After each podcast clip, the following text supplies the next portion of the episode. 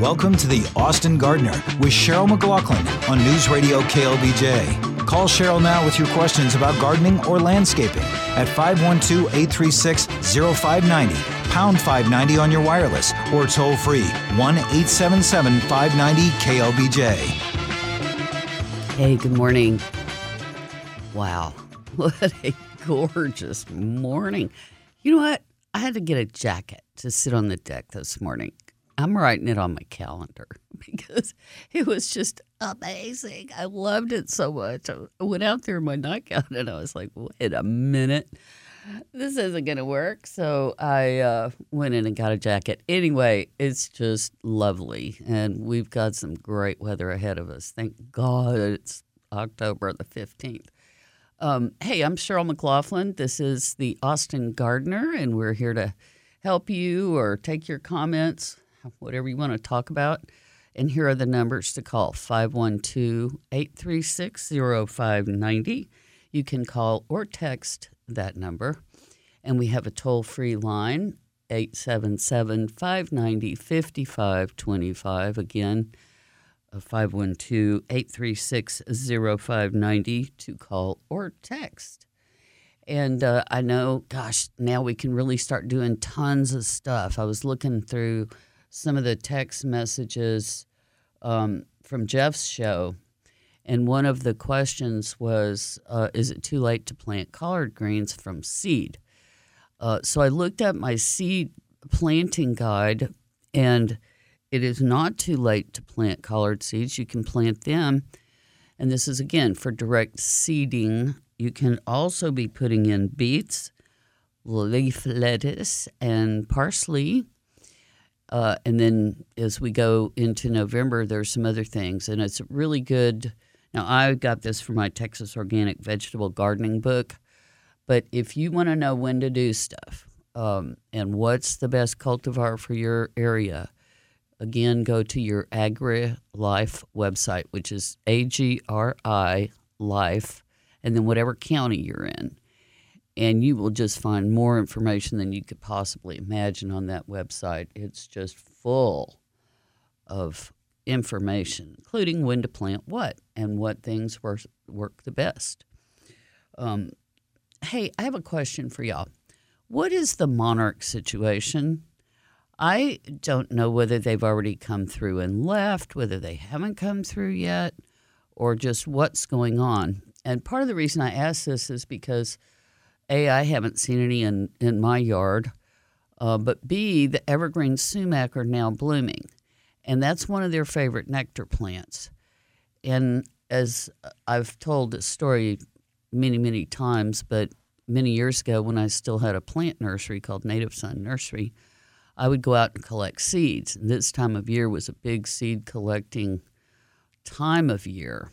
And I went to this place in Westlake Hills. This is before it was really developed over in Davenport, that area.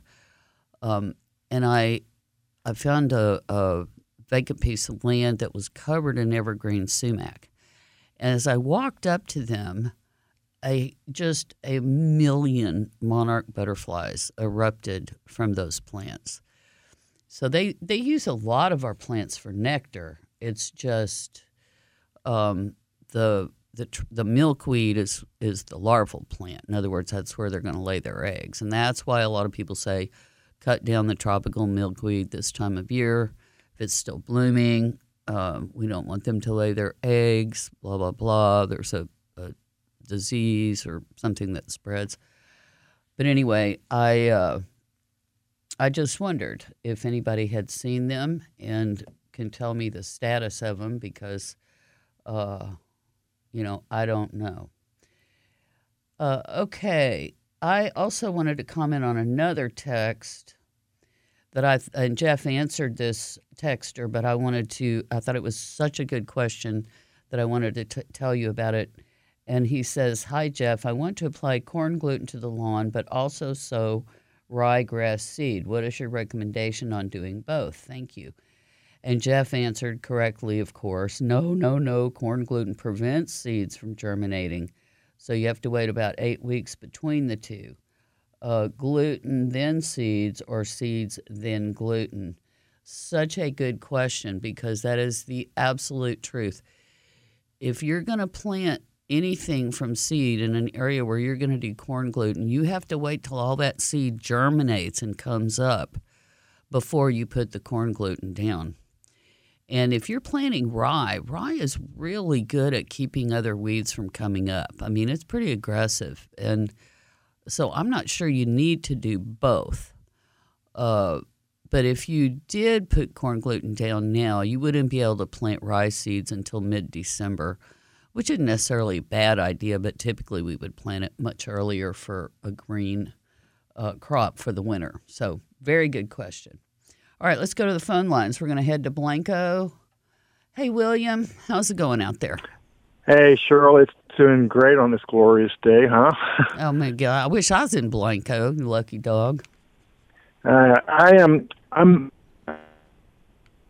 of land that I want to turn into a um, a prairie or meadow. I'm not sure. I know the difference between the two, but I've been surface composting um, with some grass cuttings for the last couple of years, and I'm a little concerned that I, I don't know the difference between composting and creating thatch um, for for germinating wildflowers. Mm-hmm. Um, can you give me some guidance there? Well, if it just turned brown and it's laying on the surface and it's thickly covering the surface, then you're going to have to rake it off before you plant your seeds because the seeds need soil direct soil contact or they're not going to okay. germinate. They don't they don't you don't plant them deeply or anything, mainly just like rough up the soil with a with a rake and then mm-hmm. broadcast mm-hmm. your seeds and then maybe turn the rake over and you know, slide some soil back over them, or some people will just gently water them in, and soil will then cover the seeds. You know, think about how nature would do it; they just sling it out there. Um, right. Yeah. yeah. I, I'd seen I'd seen some things on some kind of report that about an area down in Austin. They were doing a, a meadow or prairie, and they were saying that you know they had to go through and dethatch um, from just the wildflowers themselves, where the fires would take care of that. Um, yeah, and, and that's naturally. exactly right because you again, if your thatch is too thick, you're not going to get the soil contact that you need.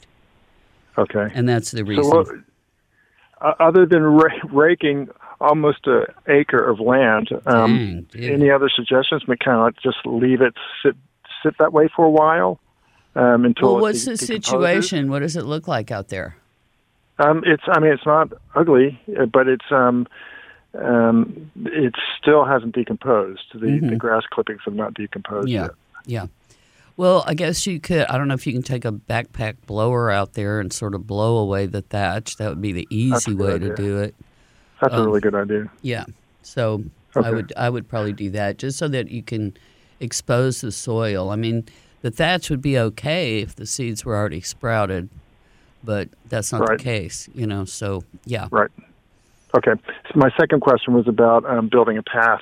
I'd asked you. I'd called in um, a couple months ago and misspoke. I'm.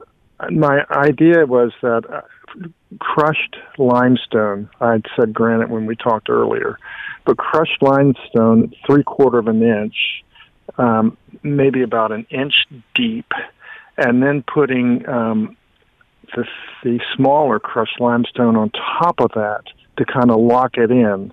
And there is a little bit of a um, a slope to this.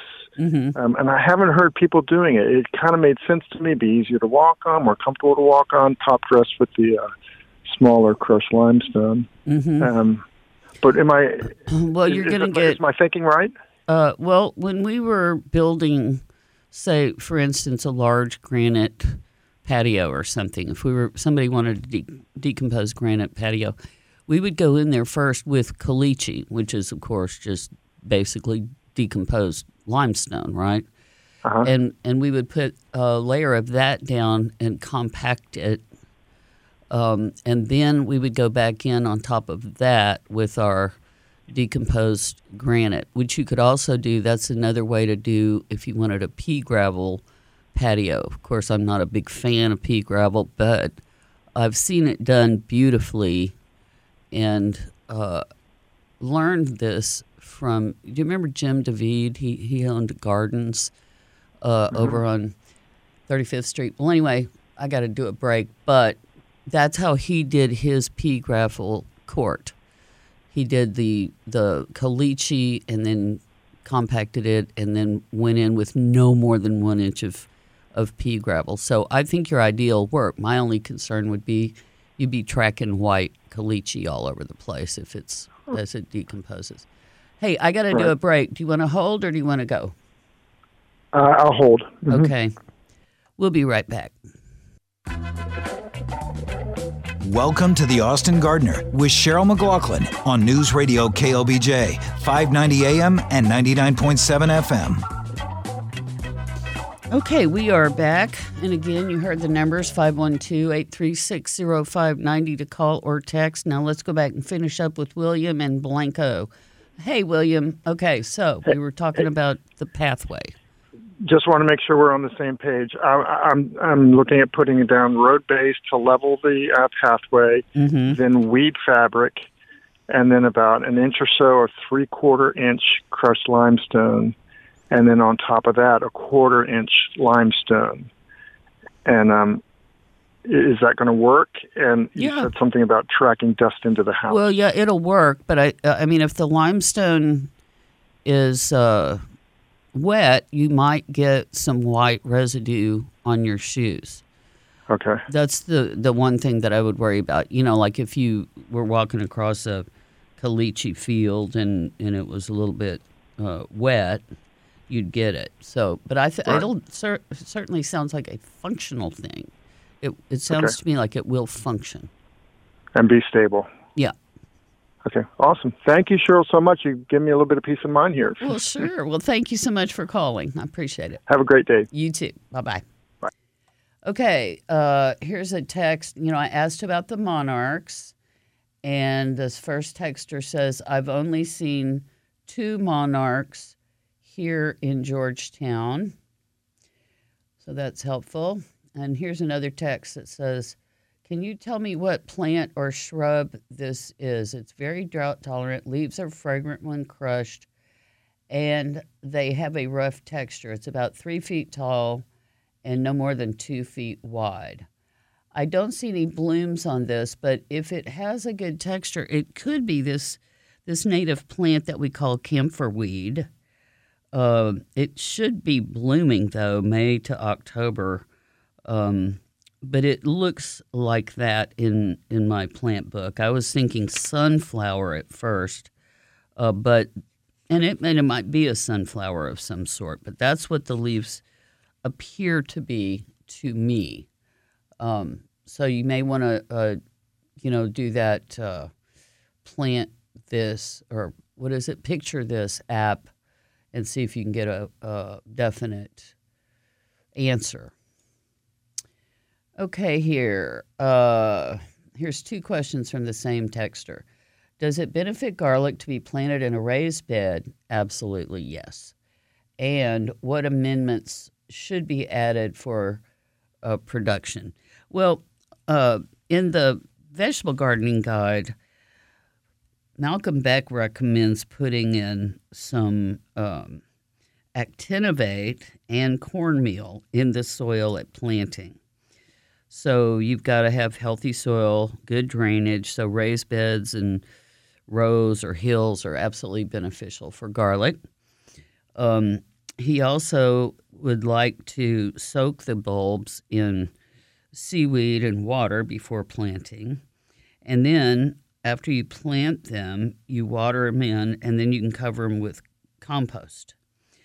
Uh, so that's his best uh, recommendations on the garlic planting. Uh, they typically, does he say about fertilize at least twice with an organic fertilizer. And then you can spray it monthly with a liquid fertilizer. So, uh, and the other comment was I saw about 15 monarchs on my mother's new gold lantana on Friday. They hung out there for about 20 minutes. She lives in Washington County. Okay, well, that's good to know. So they're around. Uh, and I figured that because of, again, the, the, the time they're, you know, passage, so interesting, uh, with the bloom, the plants blooming that they will use. And here's another texter that says, Sheryl, Jeff recommends the website journey, journeynorth.org to monitor the monarch migration. Excellent. Great. I, I can't wait. I'm going to definitely go on to that. Uh, but I figured we'd start seeing them once the sumac started blooming. And of course, there's a lot of other stuff blooming too. Uh, let's see. Uh, okay, this is a photo. And by the way, if you want to join in, 512 836 0590 is the call or text number. And the toll free line is 877 590 5525. Okay, he sent me a picture, you.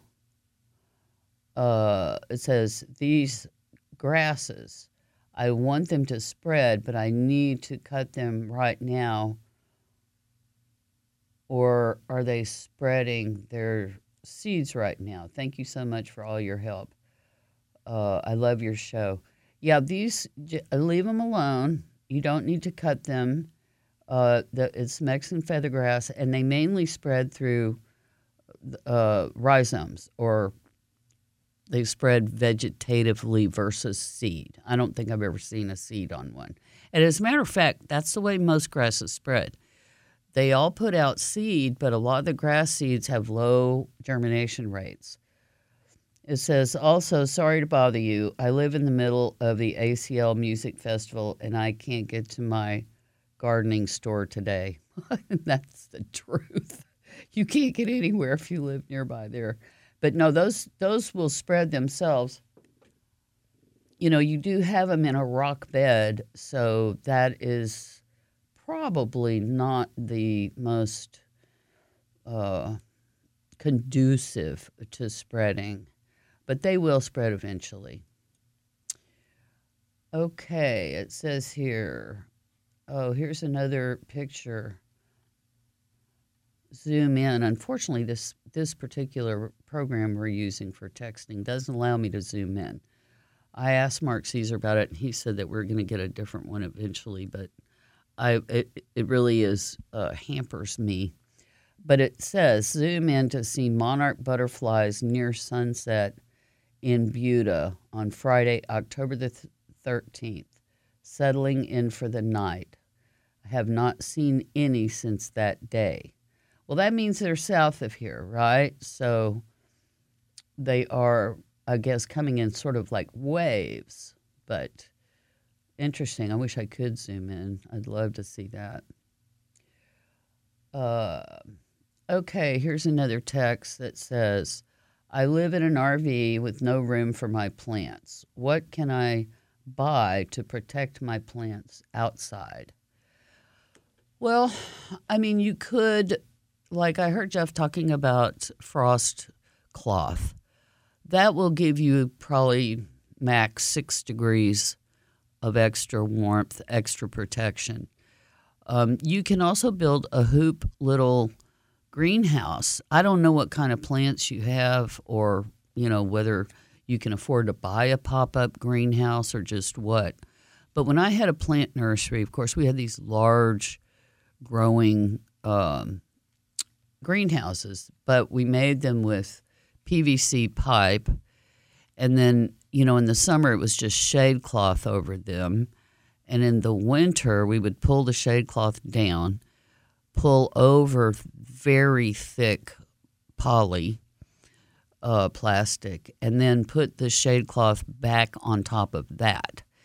And that made for a very hot growing climate. Even in the depths of winter, it was always very warm inside the greenhouse. So, um, and you know, I would be starting acorns and things like that. So I'd have lots of stuff in the greenhouse in the winter. But I think, you know, something like that, some kind of little, if you can bunch them all together, uh, get some PVC pipe, rack it, uh, wrap that in, build some sort of a cage or a hoop or something, and put the uh, very thick poly over it. And then the shade cloth helps with the warmth. So you don't have to do that, but it would probably help. And then if it's going to be super freezing, then you're going to want to add maybe a, a bright light in there or some kind of heat. Um, but uh, again, I don't know what kind of plants you have, so it's a little bit hard for me to answer this perfectly, right? Okay, well, we have just a couple minutes before the end of the uh, first half hour. If you guys would like to join the show, you can call or text 512 836 0590. And you can also use the 877 590 5525 line, which is a toll free line. How about the cool eclipse yesterday, y'all? I didn't have any glasses I ran to Terra Toys because somebody on Nextdoor said they have them. Would you believe I was like the second person in line when they ran out? So I didn't have glasses. So I just went out on my driveway and looked at the eclipse.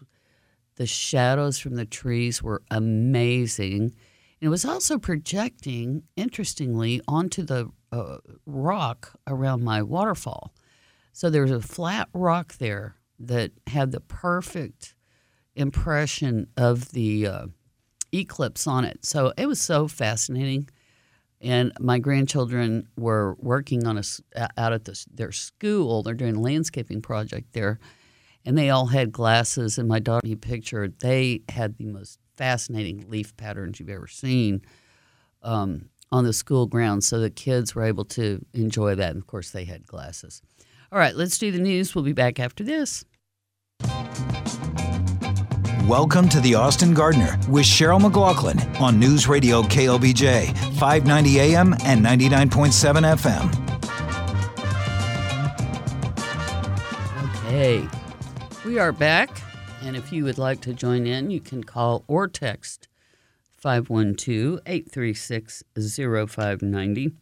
And again, the toll free line is 877 590 5525. So I got a couple of texts here. Uh, this one, they sent me a picture of a uh, a very very sad apple tree, and they said this apple tree is at least 30 years old. This summer was very hard on it. Is it at the end of life? That tree is definitely going to need to be replaced. And uh, as most of you know, our bare root fruit trees and, and other, you know, uh, producing trees like apples and, and peaches and stuff, they come in typically in January. And so you need to be sure and look up what is uh, the right cultivar for your county, as we talked about earlier.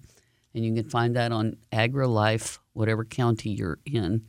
Um, they will tell you the uh, correct selections that do the best in your county.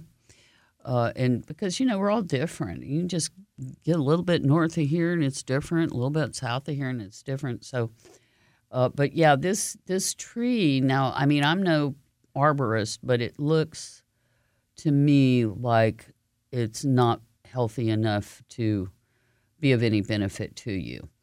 There used to be a nursery that sold in the growing apple trees that had three different kinds of apples grafted onto them at once uh, for cross pollination, what have you. And I have not seen those again, but I know that you can buy apple trees in containers up in Medina, um, which is the main apple growing area in central Texas. So you may want to go up there. Most of the apples that, that do well here in Austin are on dwarf rootstock. They can be literally trellised, um, espaliered on a structure of some sort. Um, and those are, it's really interesting. So if you want to make a beautiful trip up, by the way, maybe go to see the maples, the big tooth maples in Leakey, which is far from there.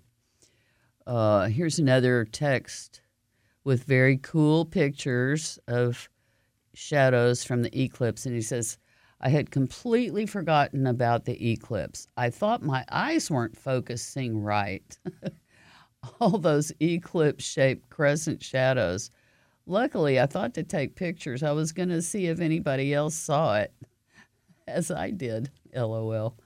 Yeah, that's exactly what I saw in the driveway. It, it was just absolutely amazing. Uh, I didn't feel any real well, as I said, I didn't have glasses, so I couldn't have looked up anyway. But I think that it's much more fascinating to look at the shadows that the trees make, right? Okay, here, let's see. Happy Fabulous Sunday. Cast onto white cardboard yesterday. Here are crescent shadows on the left from the light filtering through the oaks, and on the lower right, we held up a card with a pinhole in it to show the single eclipse. Weirdly abstract, hey? Uh, I only got a short direct peek with the neighbor's glasses. She planned better than I did. Boy, isn't that the truth? I didn't either. That is very cool. That is really a cool picture. I mean that that's the kind of picture you blow up and put on the wall. You know what I mean? I mean it's just it's amazing. Uh, very interesting. I was surprised it didn't get darker than it did. I guess I was I was thinking that uh, you know it would be much darker, but I guess it was only a partial eclipse. Oh, here's another cool picture uh, of the shadows on this person's driveway. It's just amazing. I'm really glad my little boys got to see this, and of course, maybe I'll get glasses before the the one that's coming in April. Uh, that would be the real, you know, full eclipse. So, but I, I don't know. I just thought it was amazing and stood out there on the driveway for the longest time. Okay, we have lines open 512 836 0590. That's the call or text number. And then, of course, the toll free line, which is 877 590 5525. So I got two interesting photos texted to me yesterday. Uh, one from my sister, whose neighbor has a blooming milkweed and or butterfly weed, and she, she said, "What is on my neighbor's plant?" Uh, and of course, it was aphids, millions of them. And aphids are wildly attracted to butterfly weed. It's just something that goes. If you got butterfly weed, you're going to get the aphids. So my my advice to her was, if you want to, you can spray them off with a hard nozzle spray of of water and do that every couple days. But the other advice was just leave them alone because predators will come. Uh, it, as long as you're not, you know, soaking your yard in chemicals, if you if you're doing organic landscaping, you get something like a an aphid infestation, you're going to get predators that come and eat the aphids. So, and besides, as I told her, also that plant is on the way out. Uh, I guess I could have told her to cut it down, but I didn't know whether it was a tropical milk. I don't think she did either.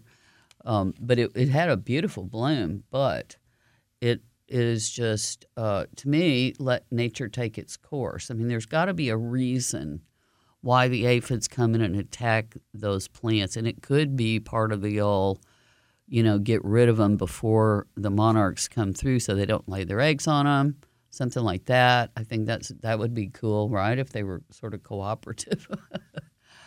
but anyway. Okay, we have a caller online, and let's go there to Southwest Austin. Hello, Jeff. How's it going? It's going okay, young lady. How are you? I'm awesome. I love this weather so much. Yeah, it's really nice. So that's why I'm fixing to get out and try to do some stuff. But um, I have never used bone meal around my irises, and I know last year was pretty hard on them. And I didn't know if um, you can just sprinkle bone meal kind of around them or has it got to go in a hole when you when you're transplanting or planting them? Yeah, it's better to have them in have it in the uh, the hole. I mean, it's a good source of calcium and phosphorus, but it's really slow acting, and it's better to use soft rock phosphate. Really.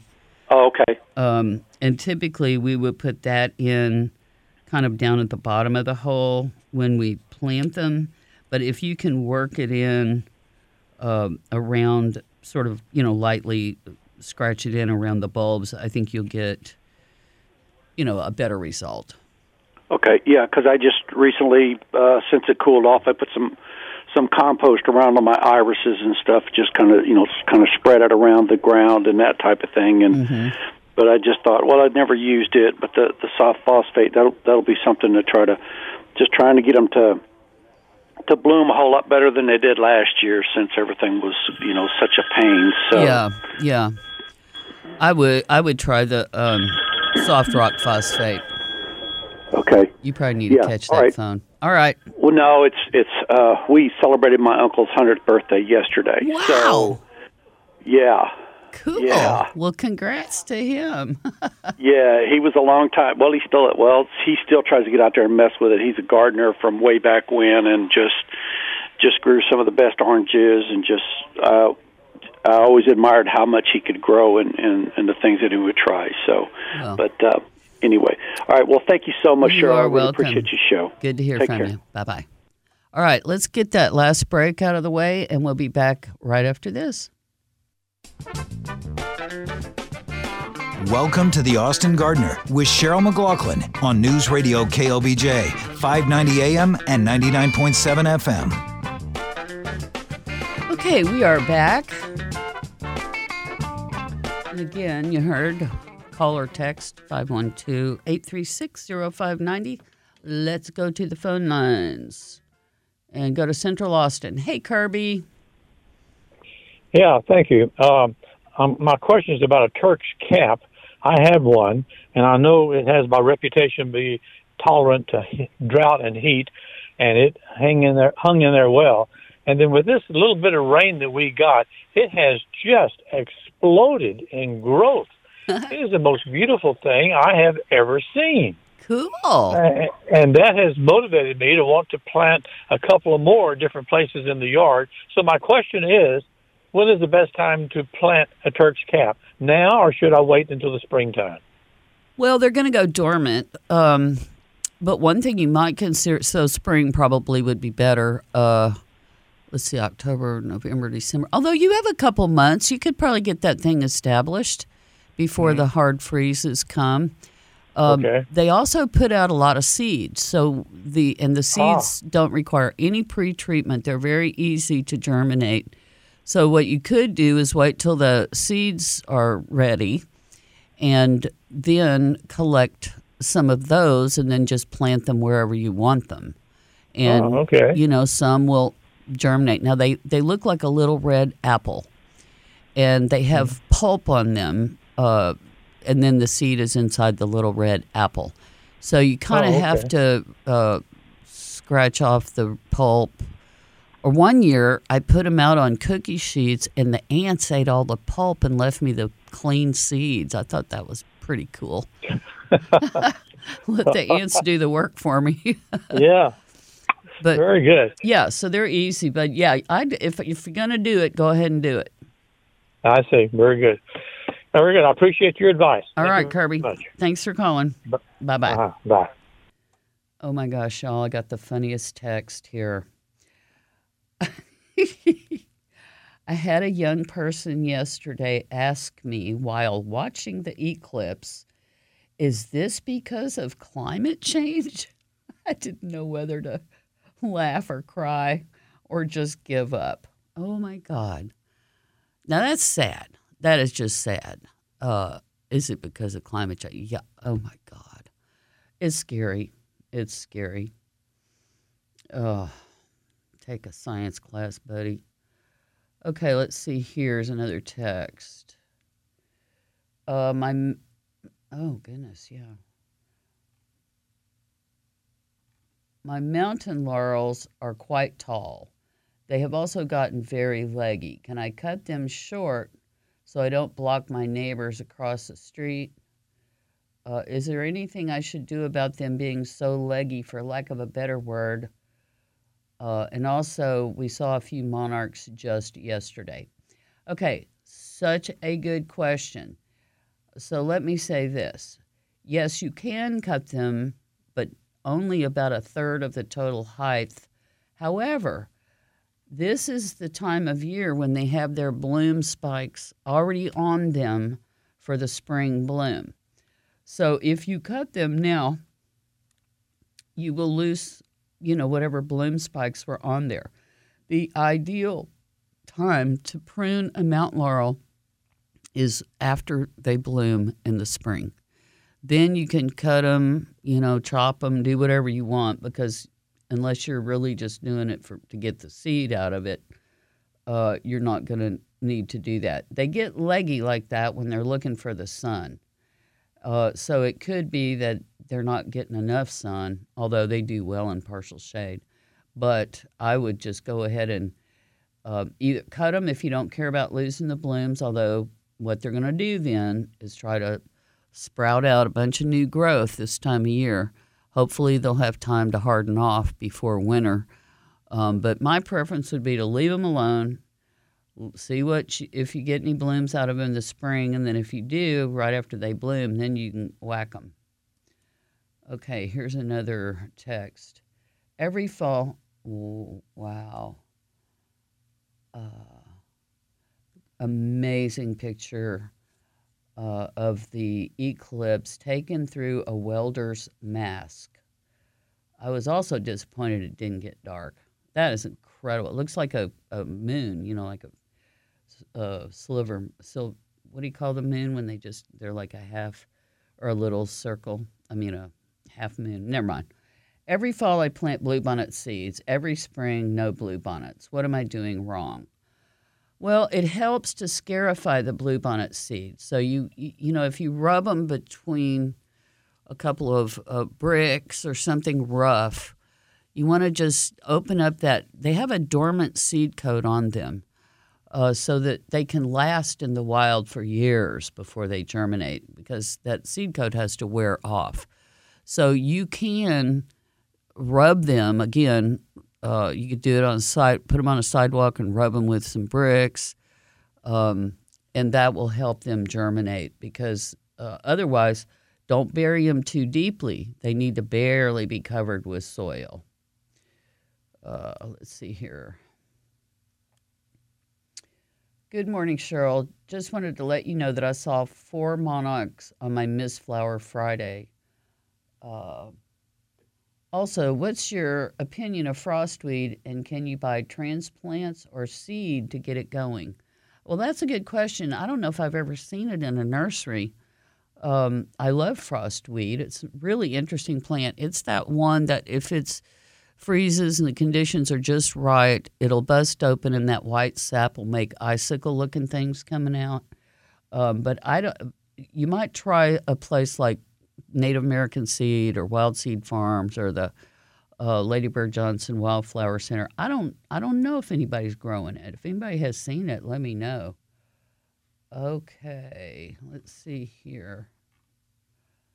Uh,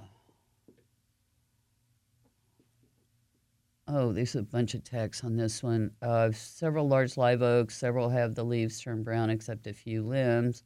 One tree that is clearly the most aesthetically valuable next to my house is 95% brown. I don't want to cut it down. Is there any hope for it? Oak wilt. Also, I fear I didn't water it enough this summer. Um, yeah, that's probably what happened. You can try watering it. I would never give up on a on a big oak unless you know an arborist told me it was dead. But I would just start soaking it, soaking it, soaking it. It, it, it hopefully it will put on new leaves for you. Don't give up on it. Uh, coral vine, that is beautiful. Got to start from my mother, who's no longer with us. I just had to share. That is stunning. Wow, what a big picture. A big planting of beautiful coral vine. Uh, can I trim my knockout roses or should I wait? Um, if you're gonna, I would, I wouldn't trim them. I really wouldn't. I would wait. You know, at this point, they just need to kind of harden off for winter. Uh, yeah, crescent moon. Thank you. They need to harden off uh, in February. You know, around Valentine's Day. That's when I would uh, trim them. Okay, here, uh, crescent moon. thank y'all. I could not remember the name of that of it. So, okay. Uh, let's see here. Well, I don't think I have much time, but I'll try to start this call. Ron, Cedar Park, quickly. Yeah, I got a peach tree. I Bought it from Water Gardens uh, three years ago. Uh, it's about five years old. It got broken up, but uh, it produced peaches last year, or this year rather. But they're double seeded. Uh, they're delicious. What should I do during the fall to get the next harvest? Well, you definitely want to be sure just apply some compost and, a, and mulch for the winter, right?